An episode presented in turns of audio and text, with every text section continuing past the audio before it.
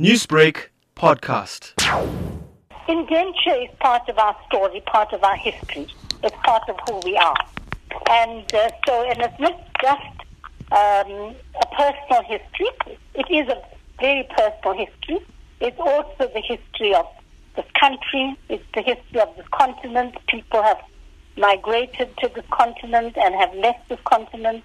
So indenture is part of our collective history as much as slavery is. And we need to identify with uh, this uh, history.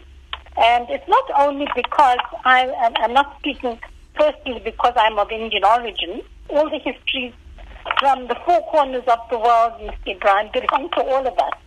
And if only we could uh, understand that. So in, in, in my case, my grandmother and, and, and my grandparents, and in fact both my maternal and paternal grandparents came from India looking at a simple aspect of language that has progressed over time, how would you say that we have transformed the way we see culture in society?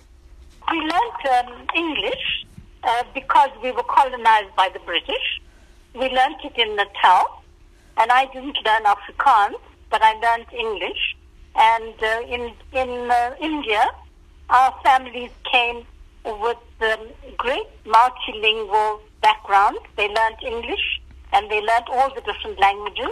When I go to India, I'm quite um, impressed with the way uh, people there on the subcontinent speak all the different languages in India.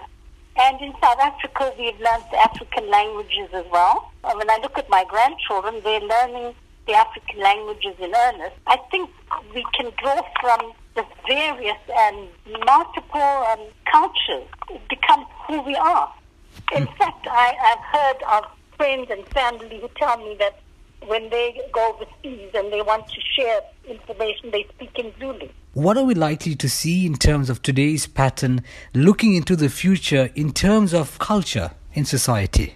Culture is all embracing, and it, it includes language, it includes uh, our dress, and it includes our customs, our, our faith, traditions, it's wonderful to see how we can integrate different aspects of culture and absorb different aspects of culture. Also, we often think that culture restricts or defines us. It actually opens us up to becoming world citizens. Newsbreak, Lotus FM, powered by SABC News.